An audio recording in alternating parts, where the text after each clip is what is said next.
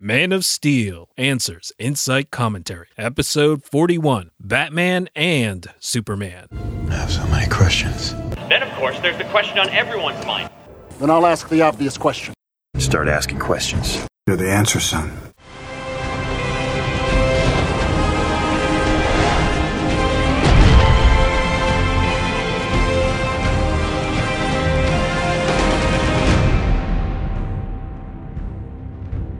Welcome to Mosaic. I'm your DC Films apologist, Doc, and I cover a mosaic of topics for fans who love the Man of Steel and are excited by the Justice League universe. We're going to answer the questions raised by the JLU as we eagerly anticipate each and every DC film. This episode, a look at Batman through the lens of Superman. This podcast dives deep into the Justice League universe to answer the critics and the confused. This show is not meant to convert anybody, but to celebrate the films that make up the Justice League universe. Reasonable minds will differ, but this is a show for fans who love DC films and who love to chew their food. Less than 30 days away, and if you're a fan of this stuff, it's easy to be absolutely drunk with engagement. There is a ton of news to ponder and merch to enjoy. This episode is about the long view, but in the short term, we are positively steeped in amazing media as it is. But this March could be the most incredible month for fans of superhero media of all time. Daredevil will face off against the Punisher on Netflix. WB Animation will present Justice League versus Teen Titans, and CBS is bringing The Flash to National City to team up with Supergirl. And of course, even with this super card of matchups, we have our main event 77 years in the making, the historic and the hyped herald to an entire cinematic universe. Hero on hero action, black and blue, God versus man, day versus night, the greatest gladiator match in the history of the world. Son of Krypton versus Bat of Gotham, Batman versus Superman, Dawn of Justice. Introducing the challenger from the black corner, he hails from Gotham City, pound for pound the most popular superhero without powers of all time. He's been called the world's greatest detective, the Caped Crusader, and the Dark Knight. Billionaire Bruce One Punch Wayne is Batman. And in the blue corner, his opponent from Smallville, Kansas, fighting out of Metropolis, the first and greatest superhero. He's the Man of Steel, the Man of Tomorrow, the last son of Krypton. Clark, mild mannered Kent, is Superman. This episode, we're not going to do a tale of the tape, but we're going to kill with kindness. This show has always been squarely in Team Superman's camp, but that doesn't mean we don't like the Batman. How could I not do an episode featuring Batman before Batman versus Superman? As a Superman fan, how can I not be fascinated by Batman, who is often his character foil, each informing the other? This isn't a comprehensive history, but a stew of ideas for consideration and appreciation. Maybe more of a therapeutic attitude adjustment for some of Team Superman. I don't want your enjoyment of seeing Superman on the big screen to be diminished by envy or resentment towards Superman's longest ally and counterpart. Batman's popularity means that he hardly needs the encouragement. But this is for the benefit of the Superman fan who might feel embittered by a sense of Superman's secondary status. There's value in learning to love your enemies and return praise for insults, to be graceful and thankful. So we're gonna look at how cool Batman is as a way of enhancing our enjoyment of Superman and vice versa. I was inspired by the amusing videos promoting Omaze's Batman v Superman tie in charitable campaign, which contributes to three worthy causes nominated by Affleck, Eisenberg, and Cavill. Definitely check them out and contribute as your conscience calls you to give, or just for a chance at a number of rewards and exclusives. My favorite moment in Henry's video was when a kid defied the question of Batman or Superman by answering Batman and Superman. Just as a starter, who think's better, Superman or Batman? Batman and Superman. Batman and Superman. Nice even answer. Going to make it interesting. How about you? Well, I kind of like the villain. Wow. That's a boy after my own heart. Perhaps I'm waxing a little romantic because there was that other kid who answered with the villains. Yikes.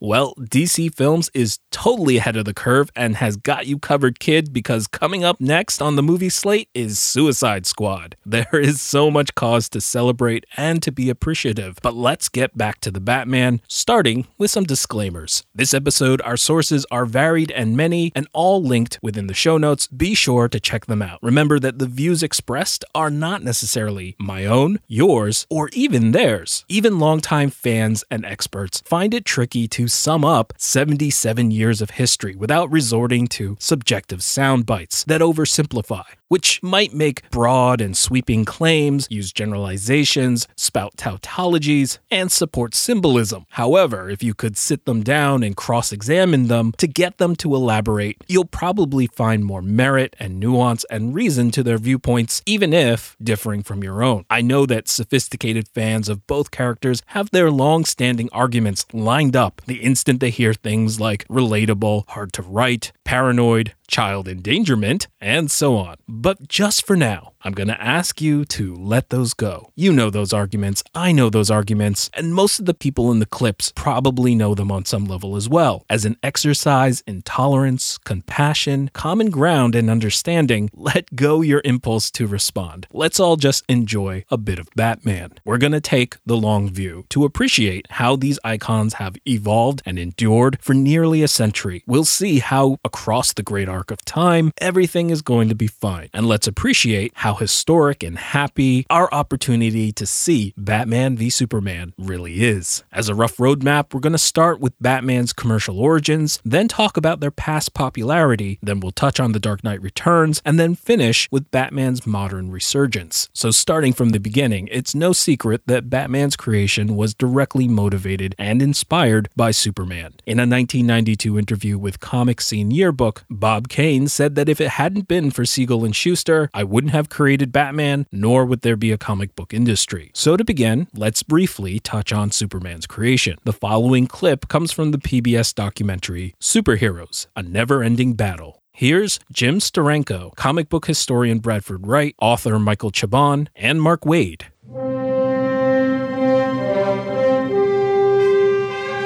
The elements that Siegel and Shuster adopted into this comic strip set the pace for virtually everything to come afterward. Superman.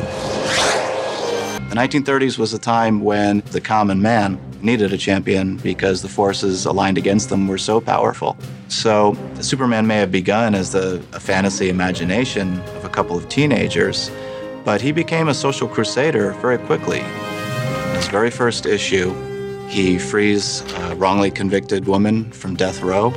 I have proof of her innocence, a signed confession. He drops in on a wife beater, throws him into the wall.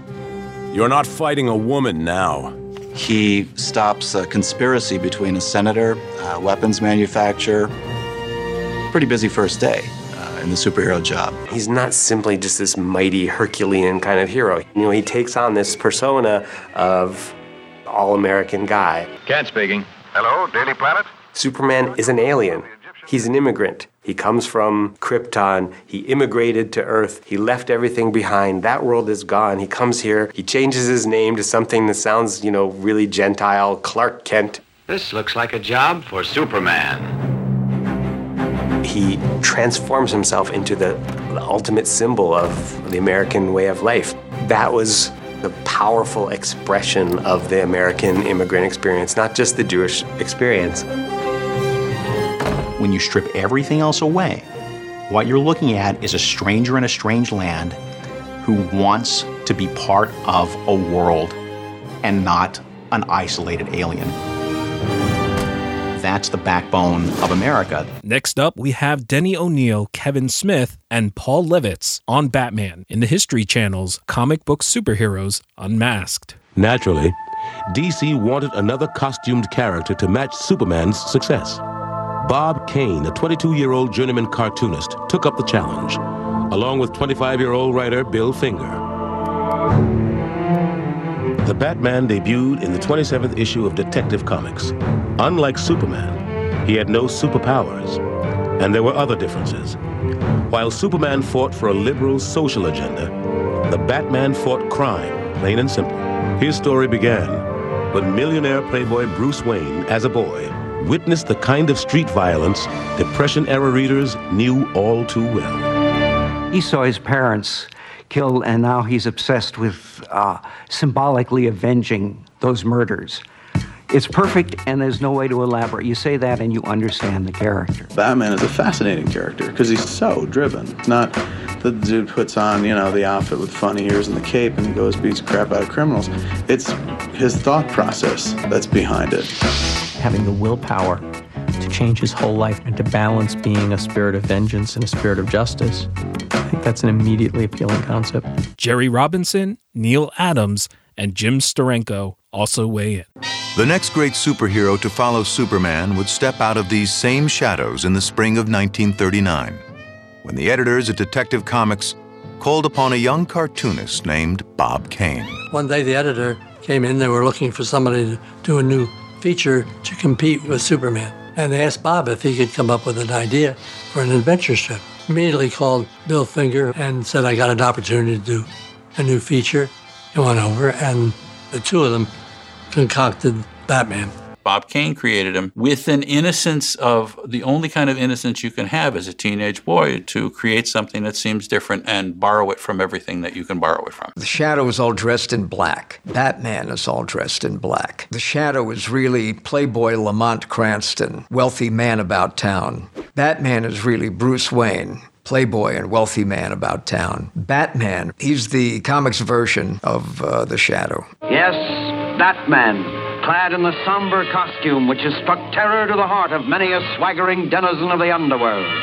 Batman, who even now is pondering the plans of a new assault against the forces of crime. Batman is Sherlock Holmes and one of the greatest athletes on earth, all jammed together into one person, isn't he? That's pretty much what he is. In Super Gods, Grant Morrison relates in his lyrical way Batman's origins with additional influences, foremost among them, Superman. Superman's image and name, his significance, spread in wider and wider ripples at the speed of newsprint, the speed of radio. He had managed to plant the standard of Krypton in the soil of Kansas and Metropolis. A strong, elegant, and handsome alien had arrived to set a precedent that rang a bell with audiences. Where would the next hit superhero come from? How to follow up Superman without copying him? Which many tried, and triggering a lawsuit. It seems obvious now. The answer was to reverse the polarity. Superman was a hero of the day, bright and gaudy and ultimately optimistic. What about a hero of the night? Enter Batman.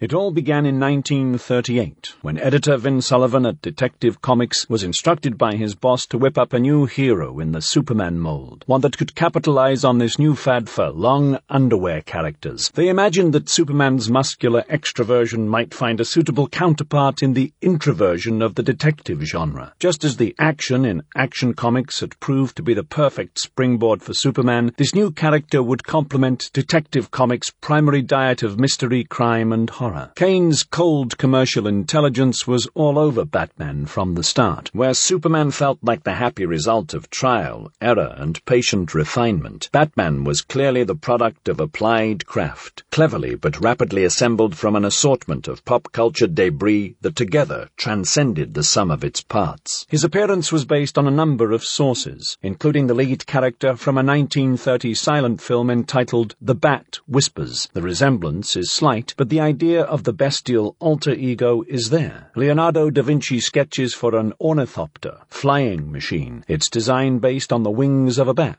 and 1920's The Mark of Zorro. Bill Finger saw Batman as combining the athleticism of D'Artagnan from the novel The Three Musketeers with the deductive skills of Sherlock Holmes. But the strip also showed the undeniable influence of the 1934 pulp character The Bat, a hooded crime fighter who paralyzed villains with a gas gun. Like Batman, He was motivated to choose his particular crime-fighting guise when a bat flew in his window during one particularly intense and pivotal brooding session. Another bat character, the Black Bat, a district attorney scarred in an acid attack, appeared almost simultaneously in his own scalloped cape and black mask. The two coexisted until the early 1950s. The Black Bat in the fading pulps, and Batman in the comics. There was very little about Batman that could not be traced directly back to some recent predecessor, but what he had was soul and staying power. The hard-boiled noir, the supernatural, the high-tech, the super-rich, the fetishistic, all combined in Batman. He was the Rolling Stones to Superman's Beatles, the Oasis to his Blur. The stories in the Superman strips dealt with politics and injustice on the daylight stage of jobs, media, and government. But Batman took the fight to the shadows, the grimy, derelict warehouses and dive bars, where criminal scum plied their trade beyond the reach of the law, but not beyond the range of a batarang or a leathery fist. Batman was out there battling almost supernatural villains, chemically deranged, archetypal bad trip fairy tale nightmares, who would never feature in Superman's world. Batman then may have been a construct, but he was an immaculate construct,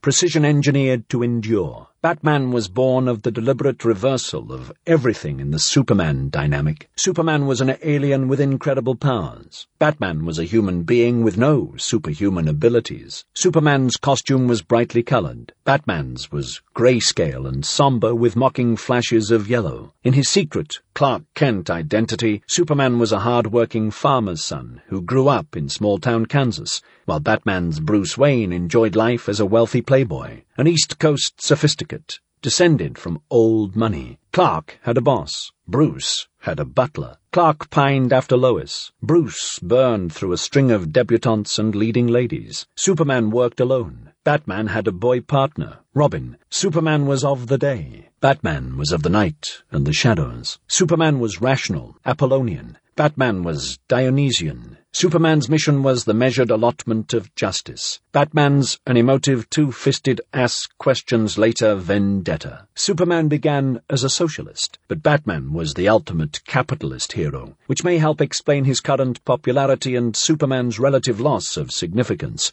Batman was a wish-fulfillment figure as both filthy rich Bruce Wayne and his swashbuckling alter ego. He was a millionaire who vented his childlike fury on the criminal classes of the lower orders. He was the defender of privilege and hierarchy. In a world where wealth and celebrity are the measures of accomplishment, it's no surprise that the most popular superhero characters today, Batman and Iron Man, are both handsome tycoons, the socialist and the socialite. This fascinating new hero was horned like the devil and most at home in darkness, a terrifying, demonic presence who worked on the side of the angels. Whatever the reasons, these carefully calculated tensions and contradictions ensured Batman's cyclically renewed popularity, while Superman's appeal would eventually blur into something tackier as his fierce humanism became reconfigured as nostalgic self-delusion. Superman's brand of essentially optimistic problem-solving found its cynical counterpart in Batman's obsessive, impossible quest to punch crime into extinction, one bastard at a time. As distinct as they were, Superman and Batman would eventually become friends. This future meeting would inaugurate the dawn of the shared DC Comics universe. The first emergent comic book universe began with this grand separation of light from dark, is from isn't, this from that, up from down, in a Kabbalistic, hermetic symmetry. The first light had cast the first shadow. Poetic, right? Those two gave rise to an entire universe of possibility. As Neal Adams says, Within two years, you had Superman, who was so powerful that he could move planets, and then you had Batman, who had no powers at all. He was the opposite. All the other characters fit in between these two characters. So Morrison proposes politics and societal shifts as part of the reason for Batman's ascension and Superman's decline, which could be the premise of entire tomes of scholarly works and analyses. We're not going to get into that, but consider how radical this might be to modern audiences with only a casual acquaintance to these characters. From the outset, Superman was grounded in real-world issues as a champion of the oppressed, the disenfranchised, and anti-establishment something recognized by Frank Miller. Unlike most newspaper heroes, Superman lived in the same world as his readers. This wasn't medieval England or another planet. This was a city, a metropolis of lynch mobs and wife beaters, where politicians were crooks, where businessmen exploited workers and started wars in South America. It was the real world of 1938, a world in need of a hero. He was the spirit of the people. He was up against corrupt landlords and vile dictators and, and bad generals and all that. By comparison, Batman had represented the elite capitalist establishment, free from legal and societal bonds and boundaries by sheer force of funding and inheritance. Yet contrast that against modern narratives extolling the virtues of Batman's poverty of powers in comparison to his Justice League compatriots, or allegations that Superman is the rule abiding fuddy duddy while Batman is the bad boy rule breaker. We couldn't accept a goody goody coming down and doing things just because they were good, but we could accept somebody who felt some twisted emotional need to fight evil. Uh, and we could accept it with violence and we could accept it with irony.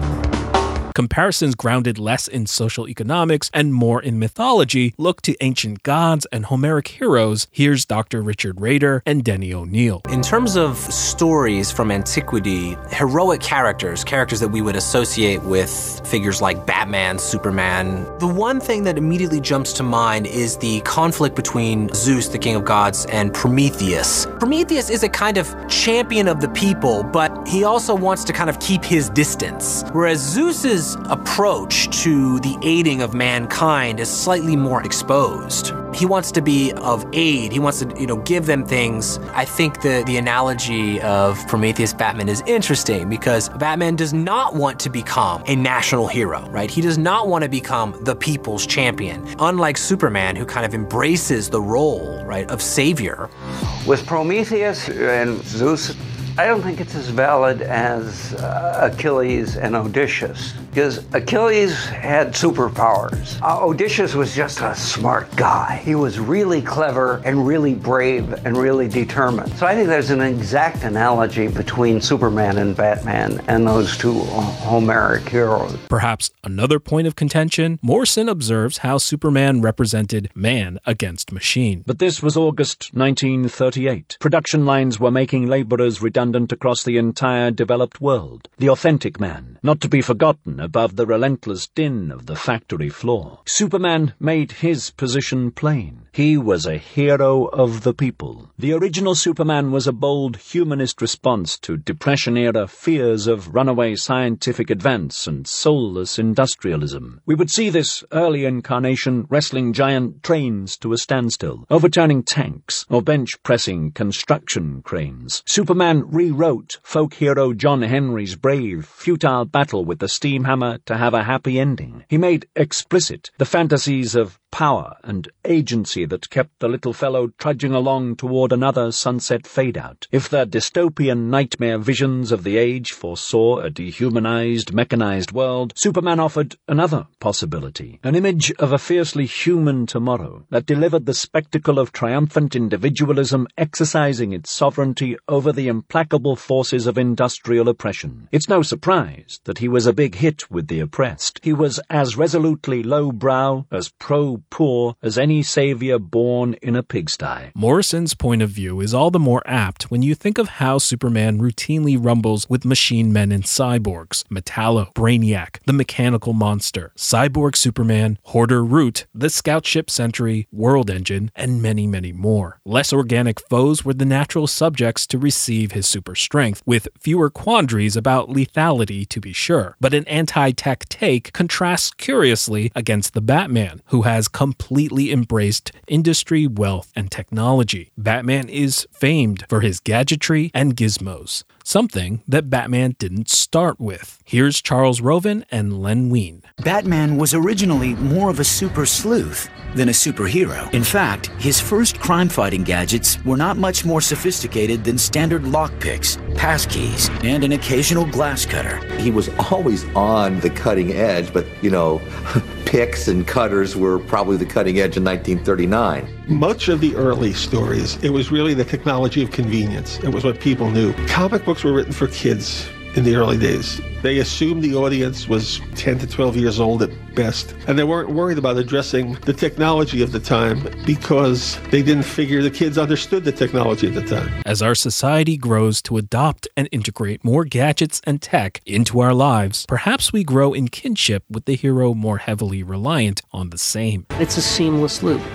The changes in the real world inspire the writers, and the writers and the artists in turn inspire the scientists and the engineers to dream. From high speed Batmobiles to fast flying Batarang blades, and from armor plated batsuits to supercharged grappling guns, Batman has set the standard for superhero tech. Maybe. While we want to entertain the ideas, I'll caution against absolutes and leave the deeper analysis to the academics. What does it say about Superman that his greatest nemesis and archenemy, Lex Luthor, is a scientist billionaire, but that Superman's Kryptonian father was a scientist and that his greatest ally is a billionaire? If we look at the long arc of history, Superman wasn't always so minimalistic, relying essentially solely on his suit. As a science fiction hero, naturally, he had rays and robots and rockets and rings and more. Likewise, around the same time, Batman probably had more exotic and implausible gadgetry than ever before or since. Yet, the Batman's popularity plummeted in that era. Simply being enamored with tech didn't distinguish the character then. On the other hand, Superman maintained relative strength throughout, assisted by merchandising, licensing, and an array of non comic media. Superman was a merchandising phenomenon. From the World's Fair to the Macy's Thanksgiving Day Parade, Superman was everywhere. Licensing of the early comic book heroes is really an essential part of the building of the whole mythology. So they would be launched in comic books, but then also other ways too apparel, collectibles, sendaways, giveaways. It really stretched the gamut. In many ways, propelled by the radio show. Faster than an airplane, more powerful than a locomotive, impervious to bullets. Up in the sky, look! It's a bird! It's a plane! It's Superman! A being no larger The Adventures of Superman was a daily 15 minute radio show usually aired just after kids got home from school. Even after the decline of superheroes and an attack on their content, Superman adapted to the next medium and appeased America's predilection towards patriotism. If superhero comics were no longer as popular, children were now enjoying their favorite hero in a brand new medium to leap tall buildings at a single bound. television. Look, up in the sky. It's a bird. It's a plane. It's Superman. Yes, it's Superman. Strange visitor from another planet. The Superman TV show in the 1950s so perfectly encapsulates the Eisenhower era that America was right and good and just and morally correct. Fights a never-ending battle for truth, justice, and the American way. George Reeves as Superman so perfectly embodies those ideals. DC Comics even convinced the U.S. Treasury Department to make the Man of Steel their spokesperson. Superman was now officially fighting a never ending battle for the American way. All you have to do is just put away part of your allowance or your odd job money and put it in United States savings stamps at school. After nearly a decade of trials and tribulations, America's first and greatest superhero regained his strength. Enhanced by the medium of television, Superman made clear to the world that superheroes still embodied the values, hopes, and dreams of the greatest nation on earth.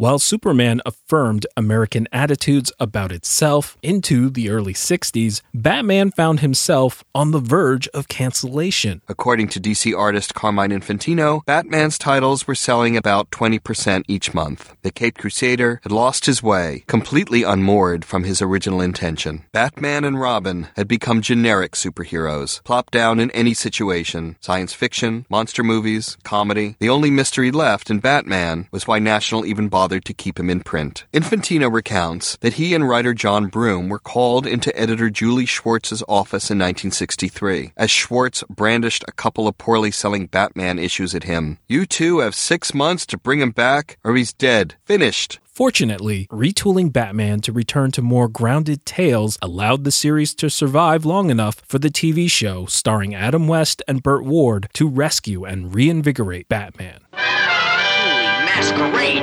It's clock king. Pop art and comic book superheroes made a leap into living rooms across America when Batman came to television in 1966. The show was heralded by a TV Guide cover specially designed by Roy Lichtenstein.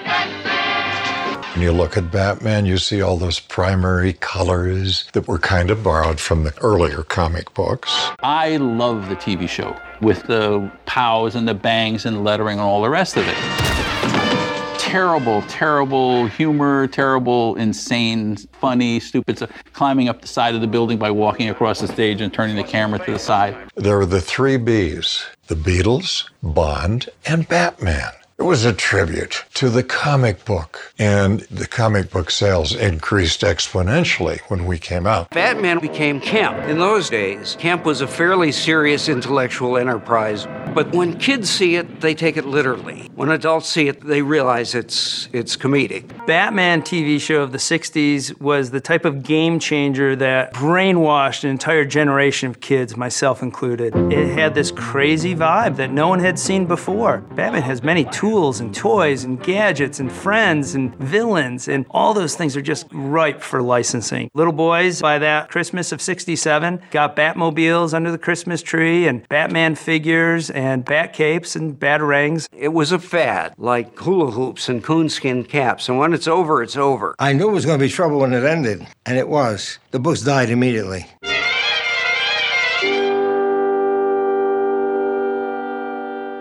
Although comic book sales slumped, Batman followed Superman's multimedia model, and syndication would keep the Caped Crusader in the country's consciousness. We're going to skip through time. Past counterculture Kennedy and King, past Vietnam, Nixon, Star Wars, and Superman 78, and enter the cynicism of the 80s. Frank Miller's The Dark Knight Returns was a landmark work which we'll return to in a moment, but which heavily influenced the representation of Batman to the masses in Tim Burton's 1989 film, Batman. I loved the 1989 Tim Burton Batman. I was a, a, child of The Dark Knight Return, and I saw that realized on screen, and he wasn't Adam West, and it wasn't camp. To have a big movie come out and have the studio really put it out there and say, well, this is the new Batman, and have that dark but still kind of fun take on the character really galvanized the character in a lot of people's heads.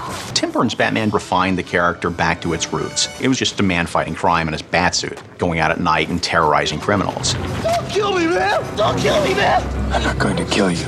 I want you to do me a favor. I want you to tell all your friends about me. What are you? I'm Batman. That moment when he holds a criminal by the throat, that's the essence of Batman. That's why he wears the suit. That's why he adopts the guise in the comics, because he wants to frighten criminals. Burton's Batman served to confront the culture with Batman not as they remembered him, but as he was and had been in the current comics. A jarring disconnect for some. In his two star review, Roger Ebert would write, quote, Batman discards the recent cultural history of the Batman character, the camp of the 1960s TV series, the in joke comic books, and returns to the mood of the 1940s, the decade of film noir and fascism. There was something off putting about the anger beneath the movie's violence. This is a hostile, mean spirited movie about ugly, evil people, and it doesn't generate the liberating euphoria of the Superman or Indiana Jones pictures. It's classified PG 13 but it's not for kids. The movie's problem is that no one seemed to have any fun making it, and it's hard to have fun watching it. It's a depressing experience. Is the opposite of a comic book tragic book? End quote. Despite the culture clash, the studio continued with this take into 1992's Batman Returns, which by all rights was a commercial success. Yet there were still growing pains to Batman's popularity. In 1992, Batman Returns was a summer blockbuster and the third highest grossing film of the year. In the fall of the same year, Batman the Animated Series would premiere on Fox television. Yet, in a poll conducted by Gallup, found that Superman was far and away America's favorite hero. The silver lining for Superman, if not DC, was that he remained king of whatever hill was left. A Gallup poll taken around the time of the death stories showed that just 25% of respondents saw him as passe, compared to 60% who wanted him brought back to life. The nationwide survey, which included people age 18 and older, showed Superman to be more popular than all the other superheroes combined, with 44% picking him as their favorite, 8% liking Batman, and just 5% choosing Spider-Man. 39% knew Superman came from Krypton, and 66% said Lois Lane was his girlfriend. By comparison, just 13% of Americans knew that Delaware was the first state, and only 34% recognized John Adams as the second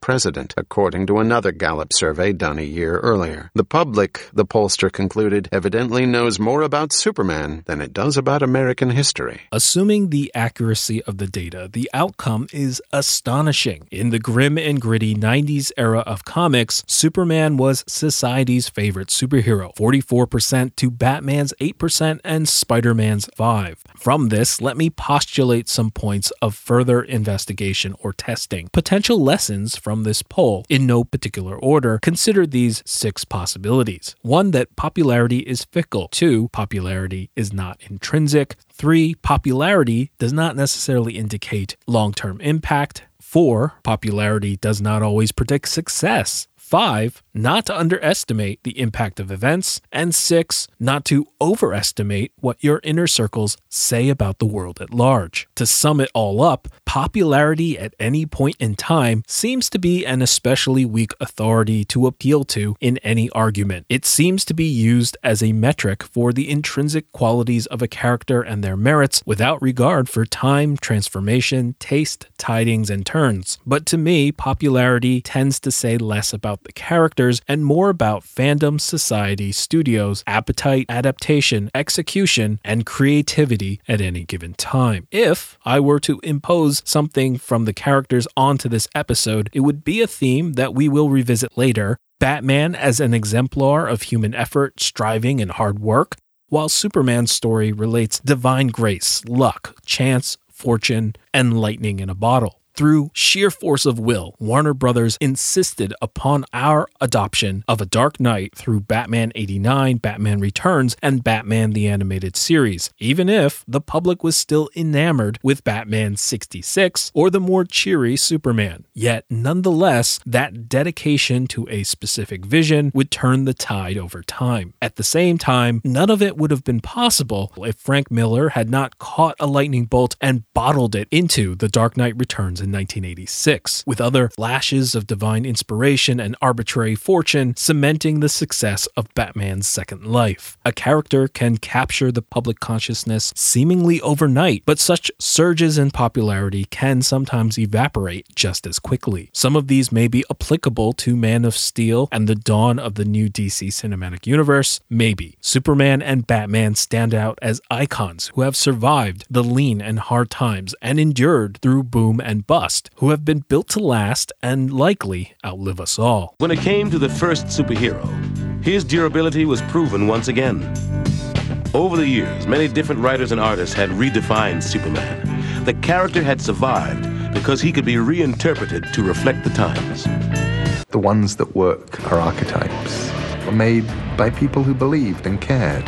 Batman will still be around in a hundred years' time. I love comics. I want to read them forever. But superheroes need them because they'll fossilize like Dick Tracy or the Phantom. If you stop publishing superheroes now, all the new ideas that keep them relevant will stop. They'll be frozen in amber like that mosquito in Jurassic Park. To keep those mythologies expanding, to keep those mythologies fresh, you need new voices. With each evolution, again and again, Superman and Batman would leave their mark on American culture. Superman spawned an industry, and Batman would shake the genre to its core in 1986. This week marks the 30th anniversary of The Dark Knight Returns, a work which reverberates throughout comics to this very day. Here's Mark Waid, Frank Miller, Neal Adams, and J. Michael Straczynski. In 1986, artist and writer Frank Miller reinvented Batman in The Dark Knight Returns, reinvigorating the Cape Crusader by bringing him back to his nocturnal roots. With Dark Knight, Frank Miller took Batman, who to all Americans who weren't faithful comic readers was still Adam West, still a camp pal zap wham character, and catapulted him into a very adult, very gritty, very dark story. Something terrible happened. I turned 29 years old, and I realized I was about to turn 30, and I was going to be older than Batman, and I could not let that stand. I had to make him older. He's the tough father figure. I had to, I had to come in and fix this right quick, so I made Batman older. And the more I played out the idea, the better it got. He chose to make him 55 or 60 or whatever that age is. He's older, he's grizzled, he's thick, he's muscled. In spite of all this, he will never change. He is Batman. Until he dies, he will be Batman. The Dark Knight was about a dystopic Gotham in the future where Batman had retired and was coming out of retirement. He was creaky, he was broken.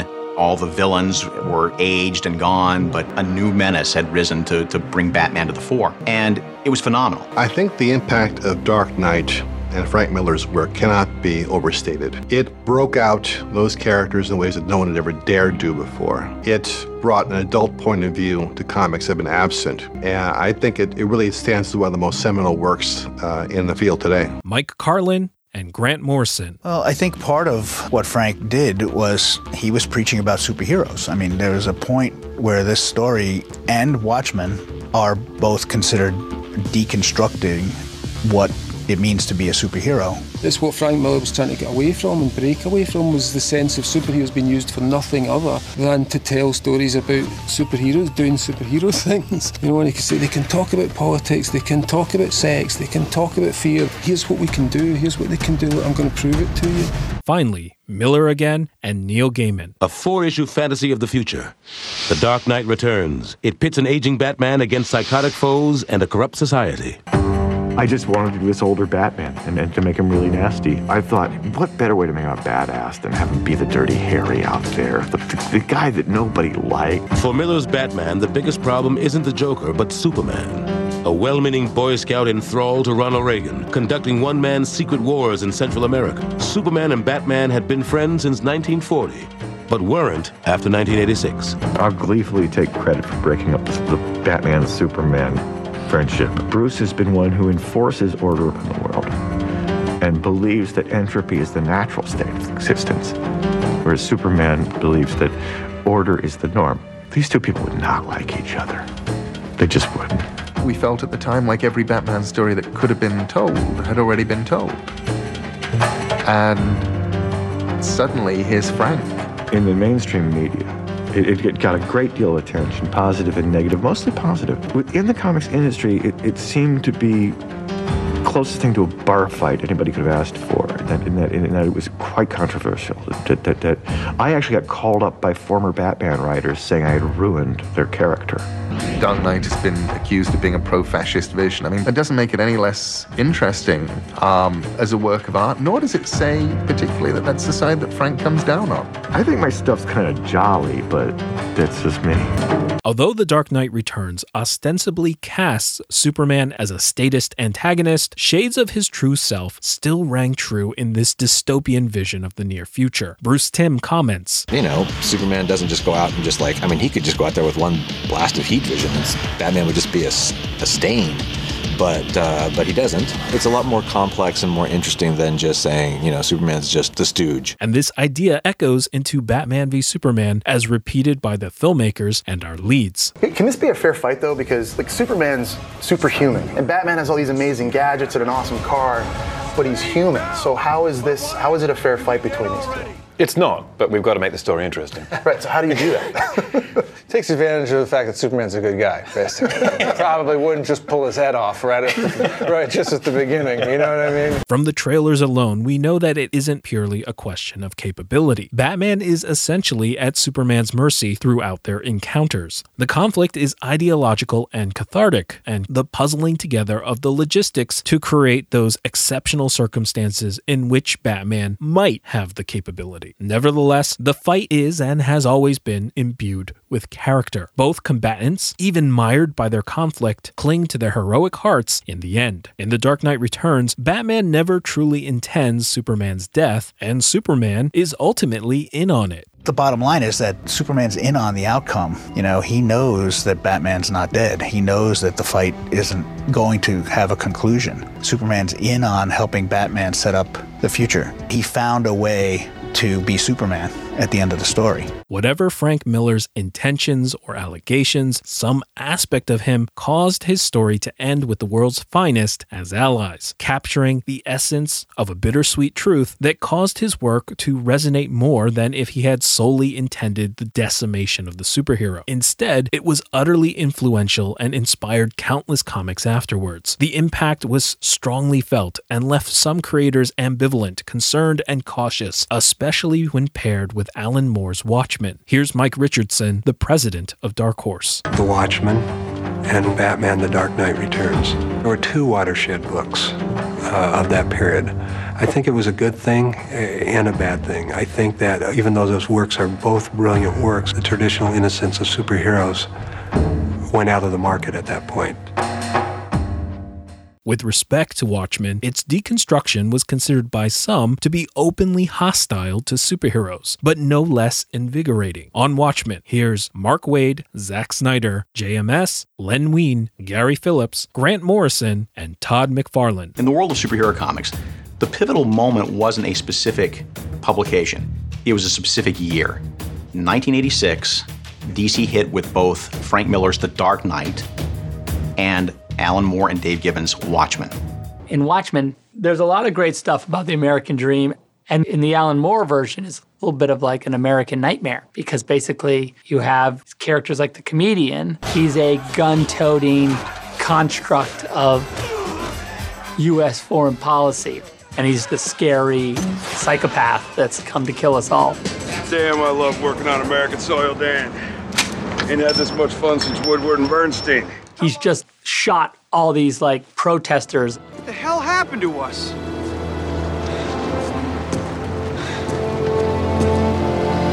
What happened to the American dream?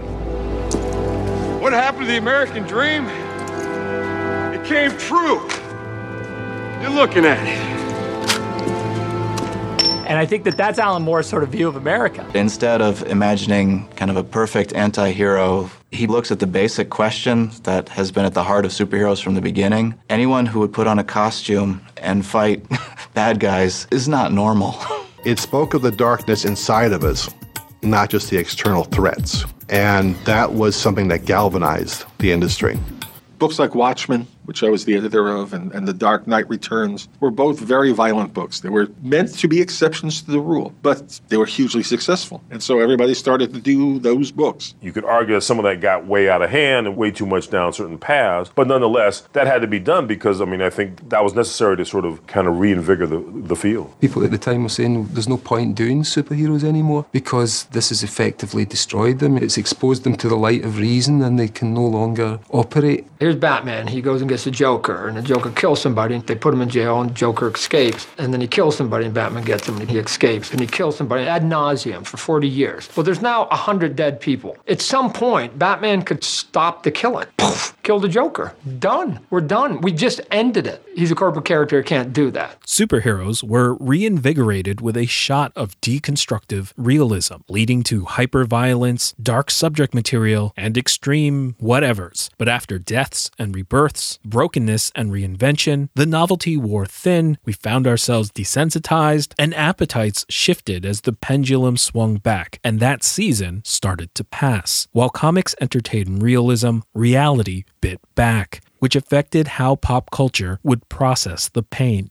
The grim and gritty era of superhero comics was ending, but a darker reality would overtake not just the comic book universe, but the real world.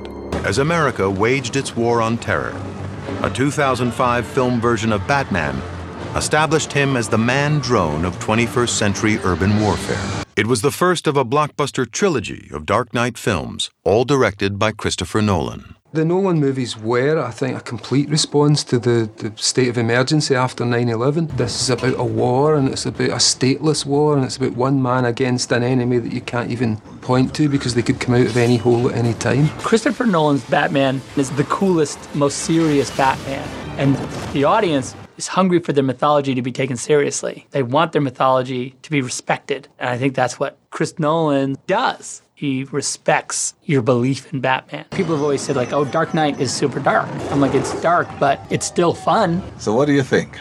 Does it come in black? After 2001 and the Patriot Act, our attitudes fragmented and the range of tastes complicated according to the diverse and divided ways that we as a society address our issues. Some wanted unadulterated escapism, while others wanted to work out our issues by tackling the themes of the day in safe fantasy spaces. Marvel's Civil War and DC's Identity Crisis would confront classically four colored worlds with more complicated dilemmas not readily resolved with black and white attitudes. Suddenly, the entire pantheon of the past and Pandora's box of possibilities was fair game for modern appropriation. On one hand, stories would reach back into the sillier and safer Silver Age for romantic takes like All Star Superman, while other stories would fully apply realism and skepticism in stories like Secret Identity. In two years, animated Batman would go from the colorful and comedic Batman the Brave and the Bold with a catchphrase spouting Aquaman to the jet black, solemnly serious Beware the Batman with British SAS bodyguard and Soul Taker sword sidekicks, Robin need not apply. It was a time to celebrate the diversity and gamut of takes and tastes. In a recent interview on the Hall of Justice podcast, Jay Oliva shares how he appreciates the ability to execute and explore specific approaches. I think superheroes are universal. It doesn't matter what age you are. There's, of course, stories that are made for more adult audiences, which is why, you know, a lot of critics who didn't like Man of Steel or Batman v Superman coming out, or, or, or, the Zack Snyder universe that's coming out, I always point to them. Well, if you don't like, you know, Man of Steel, for example, there's a million other things that you and your kids can watch together. That is Superman centric and Superman friendly to kids. We have Superman the animated series. We've got the Donner films, which all work. Smallville all works. I mean, there's so many of those films and series, and there's only one that appeals to like the 35 or, in my case, the 40 year old me, and Sure, that is, sure. and I want that. You know, like Watchmen should never be an animated kids show, but Right. Watchmen it has you know a lot of themes, a lot of stories. Or Spawn, right, Yeah. right, right. And so I think what I love about at least here at DC and Warner Brothers is that we have a thing for everybody. You know, Batman Brave and the Bold is for a particular demographic of Batman fans. Batman the Animated Series is another Batman fan. What I do in my, you know, Batman Bad Blood is for a different. It's not an all for everything kind of thing, and I like that. I like the fact that we can explore different things. Like we have Killing Joke coming out in a couple of months. Mhm. Crying out loud, you know. As superheroes experienced a cultural resurgence, academics would pit Batman against Superman as archetypes for all manner of messages. Some propose that Batman represents something tribal and animalistic. His vigilantism abandons the law and critiques civilization because mankind and civilization failed him when his parents were murdered in front of him in an alley. By contrast, Superman is an alien who gets adopted and integrated into both the farm and the urban landscapes of America, making his home the city of tomorrow. His origins have everything to do with the success of civilization. In Our Gods Wear Spandex, author Christopher Knowles proposes a number of superhero archetypes rooted in spirituality. It should be no surprise that Knowles assigns Superman the Messiah archetype. However, what you might not expect is that he pegs Batman as a golem, noting that golems are anti heroes and driven by forces which almost make him liable to harm those that he is pledged to protect. The vengeance of the Batman, the rage of the Punisher, the berserking Wolverine. Knowles writes, quote, The golem archetype is essentially the byproduct of insecurity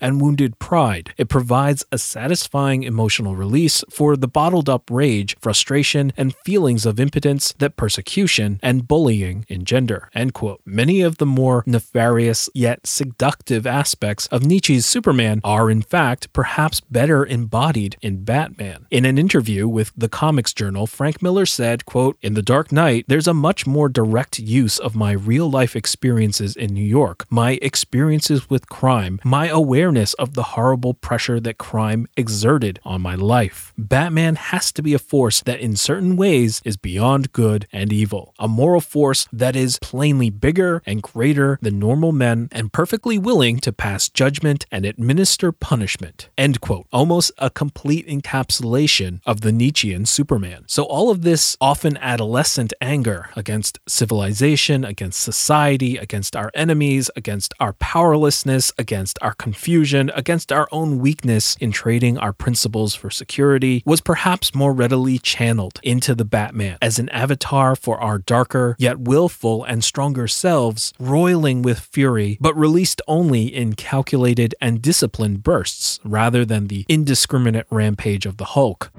That's how it starts.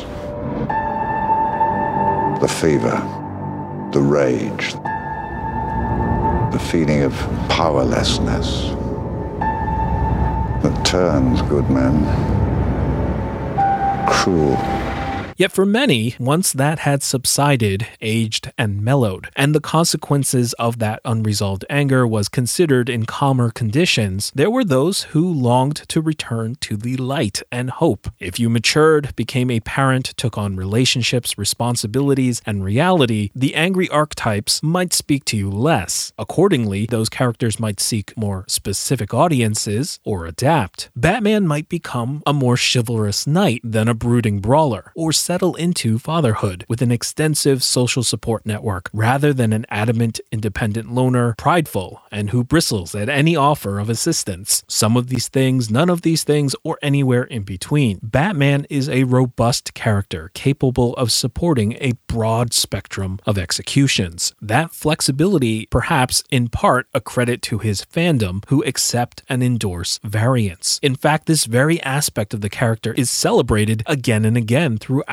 the mythos, but specifically in animation. Batman Gotham Knight, Batman the animated series Legends of the Dark Knight, Batman Beyond, and more. With Batman, when possible, the diversity of the past is recognized and remembered, rather than fans flocking to adherence to one and only one take, allowing works like The Dark Knight Returns to be remembered and to persist alongside Batman 66 allowed fans to enjoy any specific vision of the Batman without angst. Instead of pitting the Bat against himself, this open minded celebration meant an impossible amalgamated identity without the insecurity that fans of other heroes might face. To the multiversal Bat fan, Batman was at the same time the gruff individualist who could be cruel beyond measure, while the affable hero that no child would ever fear. He would be at the same time one who exemplified the discipline, willpower, and principles to never cross the line, while being allowed all the credibility of somebody who would and has crossed the line. He was the hero without powers, reliant on nothing but himself and his wits, while at the same time the master of all technology, science, allies, and invention shamelessly allowed superior sci fi powers as long as it was tech or tool based. He was always right and infallible, undefeatable and invincible, yet often tragically wrong and wounded. He is the most relatable superhero, while an inaccessible god.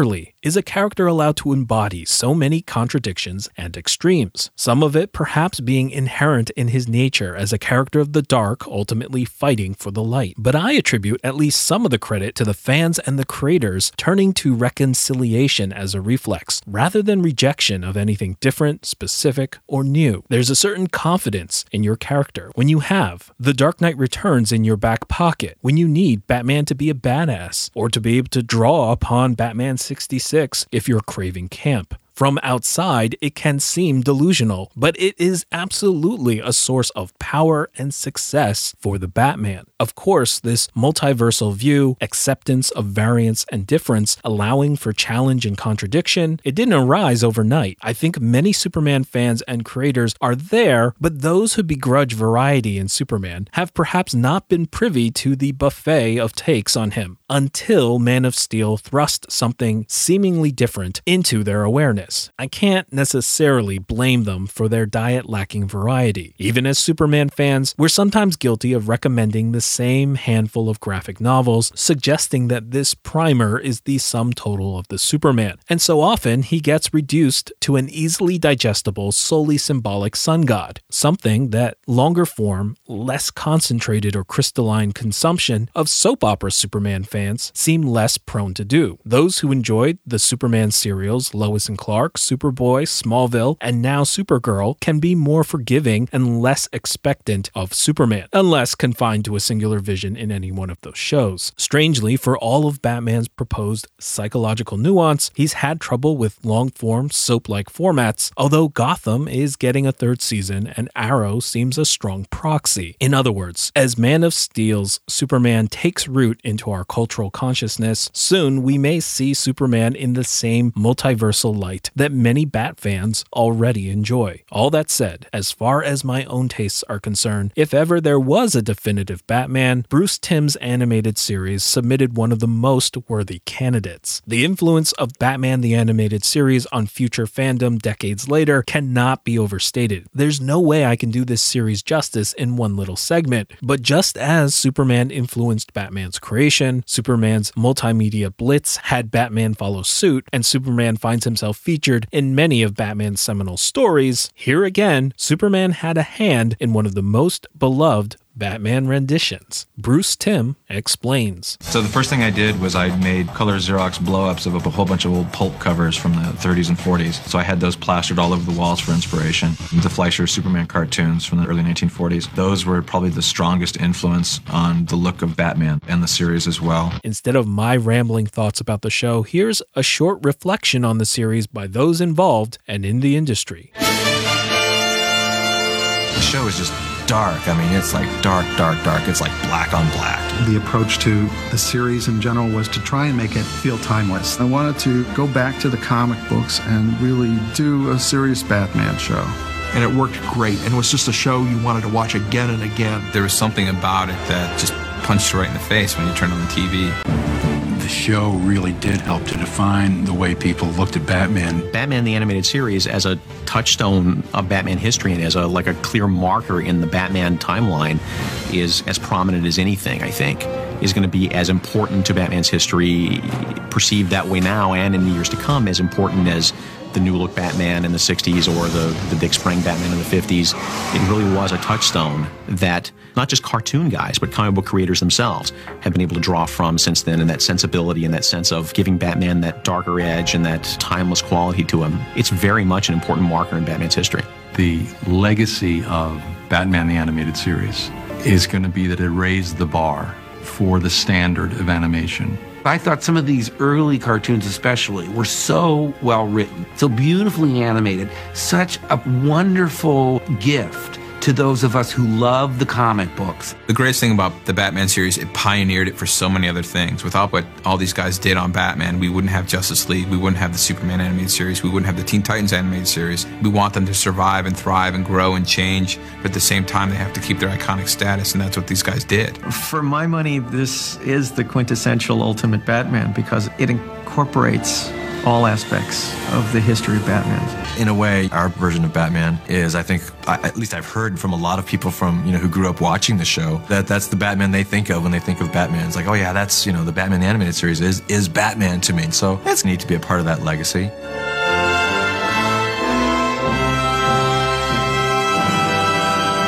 It's a cultural icon, and to be a part of that, you know, it's it's an honor.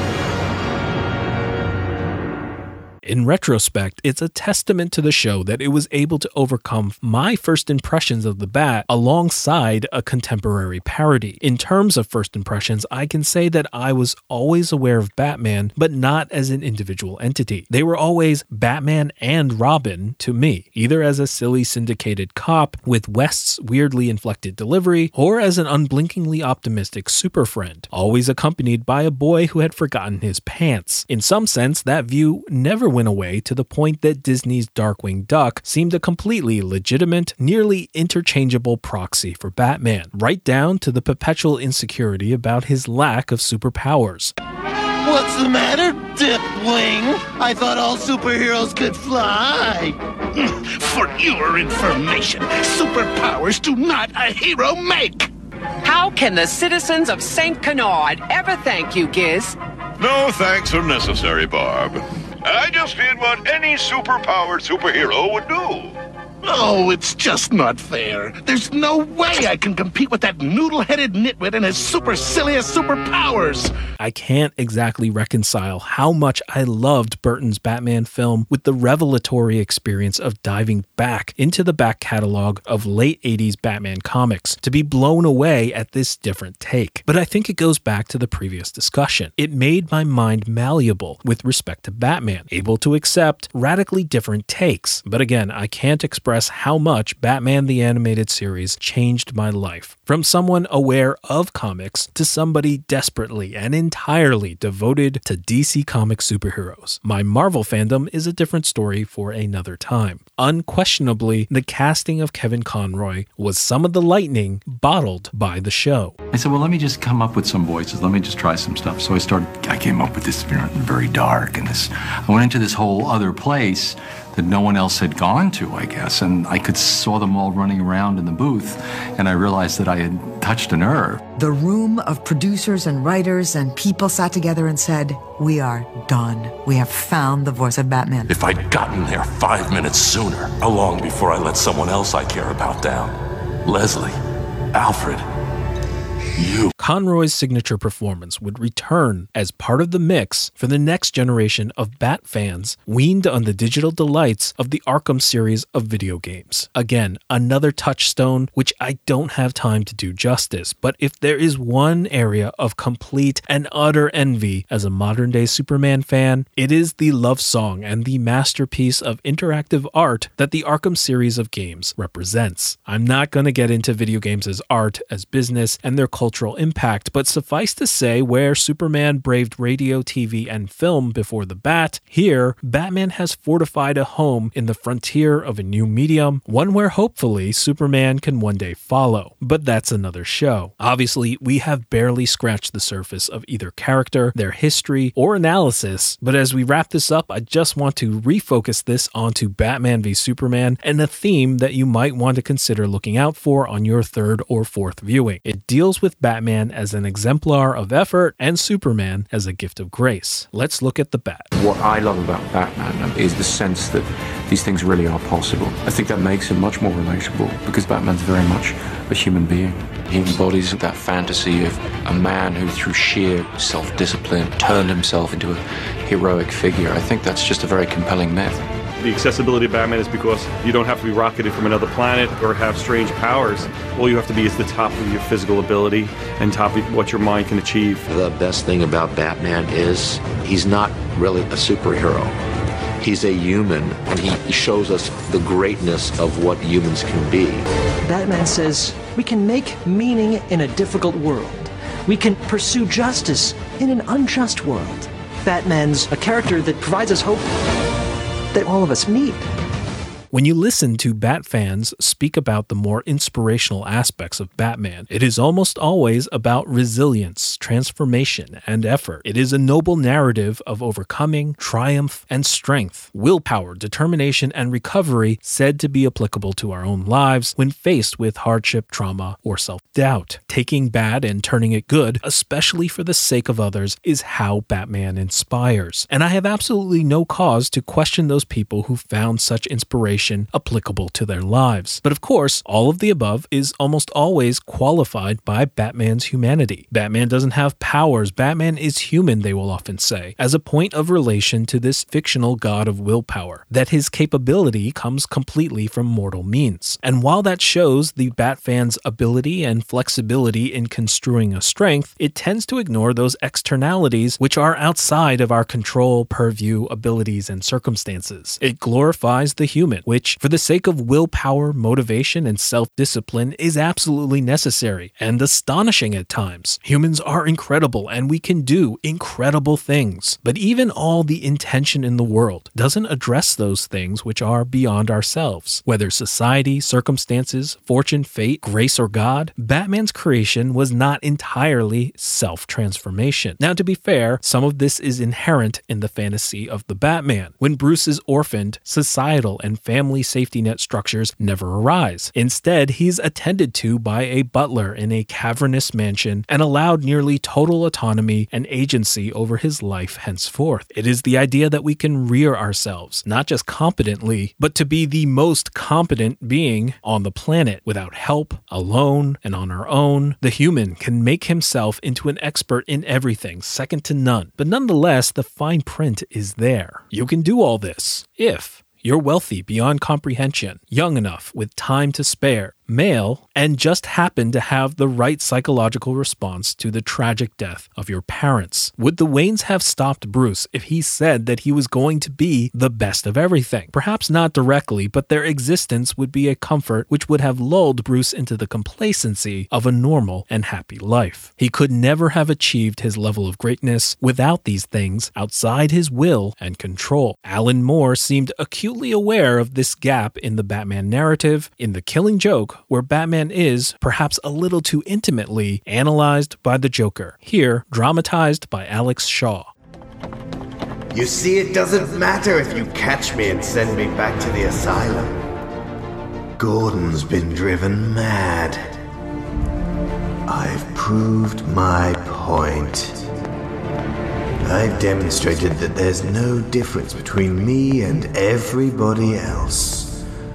All it takes is one bad day to reduce the sanest man alive to lunacy. That's how far the world is from where I am. Just one bad day. You had a bad day once. Bruce. Am I right? Don't be afraid. I know I am. I can tell.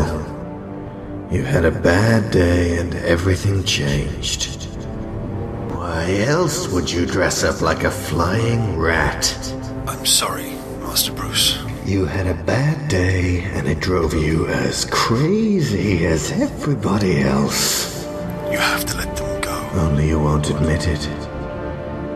You have to keep pretending that life makes sense. That there's some point to all this struggling.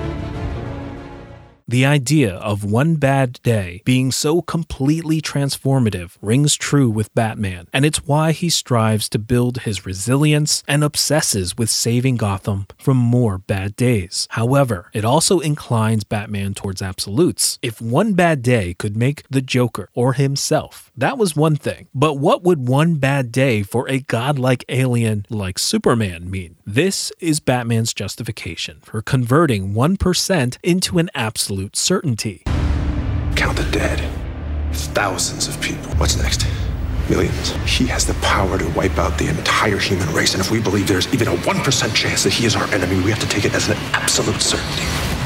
And we have to destroy him. No quarter is given, no mercy applied, no nuance, no grades of gray. Instead, black and white absolute certainty with a final solution from which there is no return. We have to destroy him. Contrast this against the thematic message in Man of Steel, summed up by Jonathan Kent's single word answer maybe. The Socratic, what do you think? And the consulting of a clergyman. The balancing of principles, entertaining of doubt, considering context, and then taking a leap of faith to trust rather than a rush to condemn. While Batman de emphasizes circumstances, the Superman mythos has brought them to the forefront. Fate and destiny, or coincidence and chance, are pivotal in Superman's origins. Escape from a planet doomed to die, a disaster which loses its punch or poignancy if Jor-El's predictions are wrong and Krypton survives. While Batman strives to atone for being ineffectual as a child, Superman's story is one of grace with gift after gift. The baby Kal-El has done nothing to deserve rescue. To get the gift of a Kansas farmstead and the quiet life of childhood contemplation with the kind and the loving Kents, instead of, say, Soviet Russia. To get the gift of solar powers capable of saving the planet. These passive events are beyond Clark's power to procure, but he isn't passive in his powers. Just as he had received beyond measure, Superman saves in merciful rescues that you were never entitled to. Should the normal course of events transpire, you would expire, save for Superman as an unexpected grace. Contrast this against the Batman descending upon you, and it is likely something you earned a penalty for evil, reaping where you have sown. Batman's wrath is completely causal. Again, humanity is capable of the incredible. Striving can achieve great things, but none so great as what is accomplished by grace. In Man of Steel, Clark is the product of his own contemplation and outside circumstances, but also countless points of grace, which together allow him to save the world. In Batman v Superman, despite a two decade long career, Batman denigrates his contribution by saying that the single most important thing he may do is the destruction of Superman.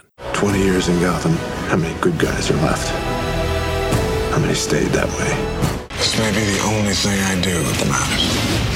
In other words, even if you completely discount Clark as nothing but a lottery winner, the sum of his contributions to the impact on the planet outweigh even Bruce's 20 years of accomplishments. So while human striving and willpower are important, they seem nothing in the light of grace. At the same time, all of Clark's power and potential is meaningless if there is no will behind it and it is not put into action. Part of the reason that there is so much criticism for Jonathan Kent and so visceral a condemnation of him is that we can't stand to see gifts squandered, even to the point of ill advised and impatient action, an attitude that any action is better than care, caution, or contemplation. But in the spirit of this episode, we need both. And that's why these two heroes are such a compelling combination. We should neither be paralyzed by indecision nor dogmatic in our action. We need Batman's drive and will and call to action to run marathons, change our character, and strive for better. We need Superman's gratitude and attitude to appreciate what we've been given, to not take it for granted, and to be moved to use it for the sake of others, whether deserving or not. As much as we praise Batman the Animated Series, only in combination with Superman could the Justice League series reach heights that neither could attain on their own. And Batman v Superman and the Justice League universe being steered by the DC Films Brain Trust knows this by giving us a film which confronts us with the contrast between these two heroes, but ultimately showing how they're stronger together. As far as the marketing has presented,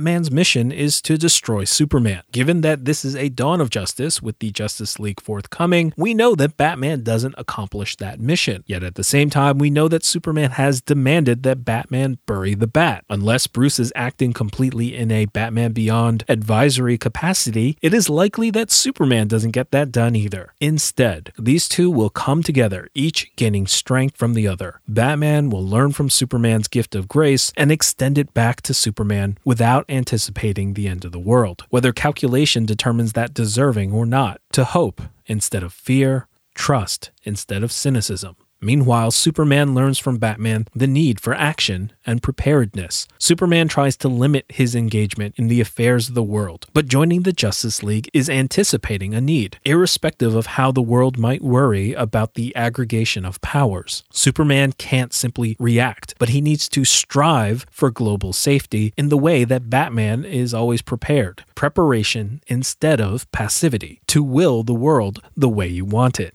Superheroes endure because they represent basic American beliefs that there are choices to make between good and evil, that individuals can make a difference in society and history. The conflict and the ultimate cooperation between Batman and Superman speaks to our modern day need to coexist with contrary others, while being open and accepting of ideas that ultimately make us all better. We're going to get more than a fist fight. Without a doubt, we're getting a film with more morals and philosophies, themes and psychology than just this prediction. But I'm already excited that we can go this deep with just a glimpse into its contents. I can't wait for the film itself. With the right attitude, appreciation, and action, all will be well. Tickets go on sale on Superman's birthday. okay, I think I've rambled on long enough. Thanks so much for listening. I just love discussing this stuff, and if you've been sticking with me, hopefully you do too. I'm genuinely grateful for each and every listener and hope you'll join us at manofsteelanswers.com. That way, if you have a question you want answered, or insight you want to share, or commentary to make, you can post in the comments for all your like minded apologists to see. Or you can email me at manofsteelanswers.com. If you like what you heard, please review the show on iTunes and subscribe. I'm Doc, your DC Films Justice League Universe apologist, signing signing off. See you next time.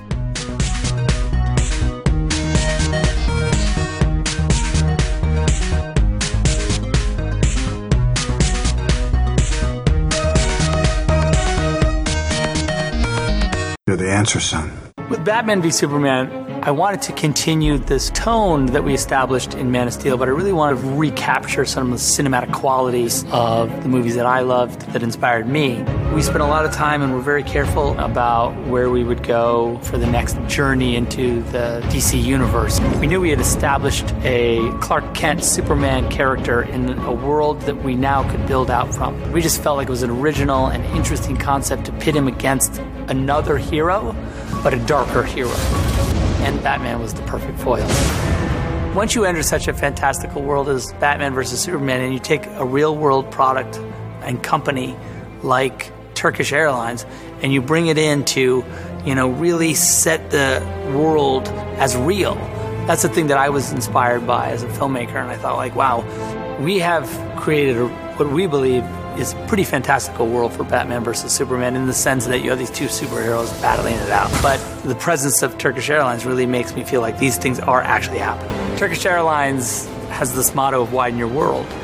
And the interesting thing, and, and the way that that's played incredibly well into what we've done as a film, is that we've literally widened the world by creating these two mythical cities of Gotham and Metropolis. The thing that got me excited about Turkish Airlines was their global reach, you know, and that they're a global brand and that they could bring to our project this awareness and they represent a certain quality of product that is really at a high level and it's a great relationship for us because we try and create a product that has you know high production value high conceptual uh, value and i think that the relationship with turkish airlines that's really exciting for us Check out the show notes for the full interview between Jay Oliva and Seth Everett of the Hall of Justice podcast. But Jay addressed some issues of interest, which I've excerpted here. Enjoy. But I think the idea was that we would eventually have a standalone Superman film. The idea also is that you need the characters to go someplace. This is also, again, a criticism for the Man of Steel films people have told me. And I'm like, this is a new Clark Kent, new Kal-El. But if you want to do an overarching thing, you need to have someplace for him to go. In the Donner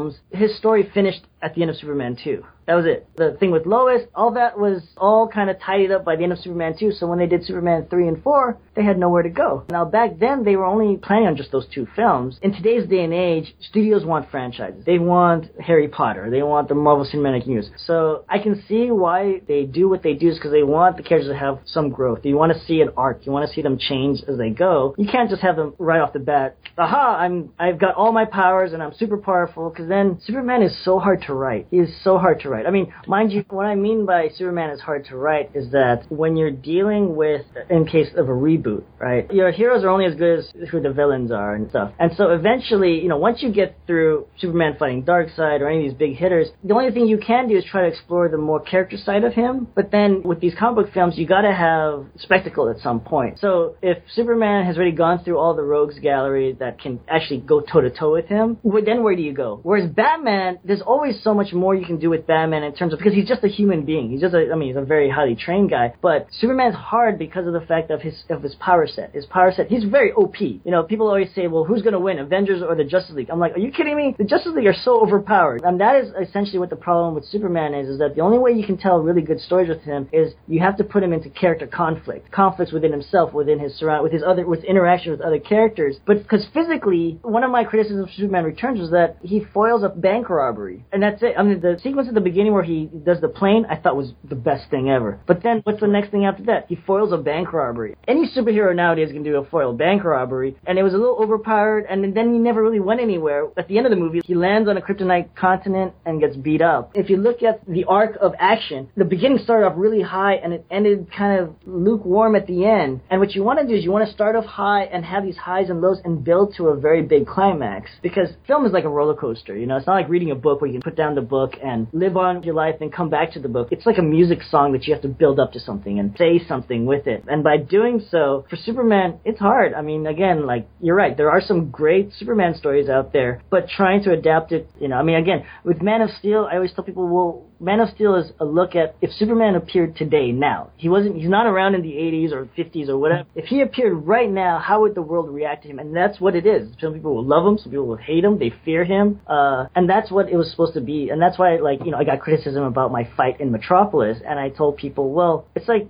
if you had these gods fighting in a city, of course, you know, buildings are going to topple and that kind of stuff. You storyboarded Yeah, the scene, the the, the, the, two city blocks that got Bruce Wayne so mad. Yeah, I did all that. That's you. Yeah. He's mad at you. Yeah, he's mad at me. But I mean, the thing is, that what I told Zack is like, you know, because I asked him, I was like, well, why doesn't Superman fly away? And Zack's like, well, there's a line there where Zod is like, you destroyed my dreams of a new Krypton. Now I'm going to destroy everything you love. So he was. So if here's the thing, if Superman flew away, guess what? Zod will just he would fry Lois. He would destroy the city. Go. He would just destroy the world because that's how the fight was. Zod was to kill everybody, and Superman had to like stop him. And through the fight, everybody just thinks it's fight porn, but there's a clear through story. The idea is that Superman's trying to figure a way how do I stop this guy because there is no kryptonite in this world. The Phantom Zone has already closed. He tried throwing him into space. That didn't work. It- where would they put him? And then of course finally Zod gives him the final choice, uh, and he has to do what he has to do. But that's the idea is that like we wanted to think of it like how would we do it in a more today's kind of world. Superman Returns on the other hand was still trying to capture the Donner feel of the 80s, but audiences weren't buying it. I was working on Superman Doomsday when that film came out, so I was watching Superman 1 and 2 religiously. And then when I went to the theater and I watched Superman Returns, I'm like, I'm watching the same movie over and over again. It's like the same line, same kind of